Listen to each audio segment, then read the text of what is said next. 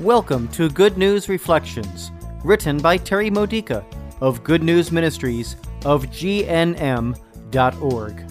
Building your faith for everyday life using the scriptures of the Catholic Mass. Wednesday of the 16th week of Ordinary Time. Today's theme is inadequacy holding you back. You are a modern day Jeremiah. God has given you a word to speak, His holy word in the form of encouragement, affirmation, faith building, or healing. You have knowledge about the kingdom of God that will benefit others. You have experiences that can inspire others to grow closer to God. You have wisdom from the Holy Spirit that's meant to be shared. God appointed you to be one of his prophets while you were still in your mother's womb. Though you might feel inadequate for the task, God is the one who will place the words in your mouth. What he shares with you to share with others is more than adequate. So, what's stopping you from doing more? Why do you hesitate? What do you fear?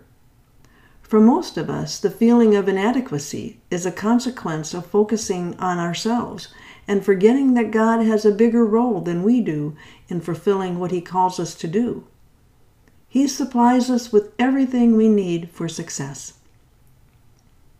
Consider how much you enjoyed helping people in the past, but alas, some of them have not responded well. Do you feel like you failed this contributes to the feeling of inadequacy. Are you afraid that you can't make a big enough difference, so why try? Have you decided that to care so much about someone is just too painful and too sad because you cannot see good results coming from your attempts to help?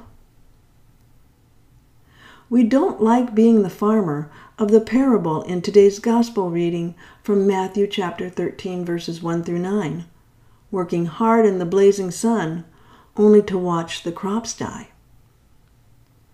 To find renewed energy, we must spend time appreciating the differences that we have made.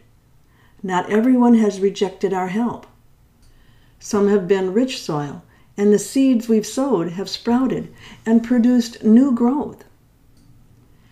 And where our efforts have failed, well, we never know where rocky soil is going to become fertile soil. The groundwork we've laid is never futile, but it might take another farmer to produce results. God appreciates the hard work we do, even when the soil produces nothing good. Apparent failures should never stop us. Why should someone else be denied the seeds we can give just because we've stubbed our toes on dry or rocky soil? we should take our stubbed toes to the Lord and let Him heal us. Then the seeds of our healing will produce a harvest of courage, and the fruits that grow will produce seeds that can help others find healing too. So, what if only some of our seeds sprout and grow? The only thing that matters is that we are called to be farmers. We are not responsible for making the seeds grow. We are only the sowers. This has been a Good News Reflection by Good News Ministries of GNM.org. For more faith builders or to learn more about this ministry, come visit our website. You'll find Good News Reflections available by email and text message, online retreats, prayer resources, and lots more to help you know the Father's love and grow closer to Christ and be filled with the Holy Spirit. Visit gnm.org today.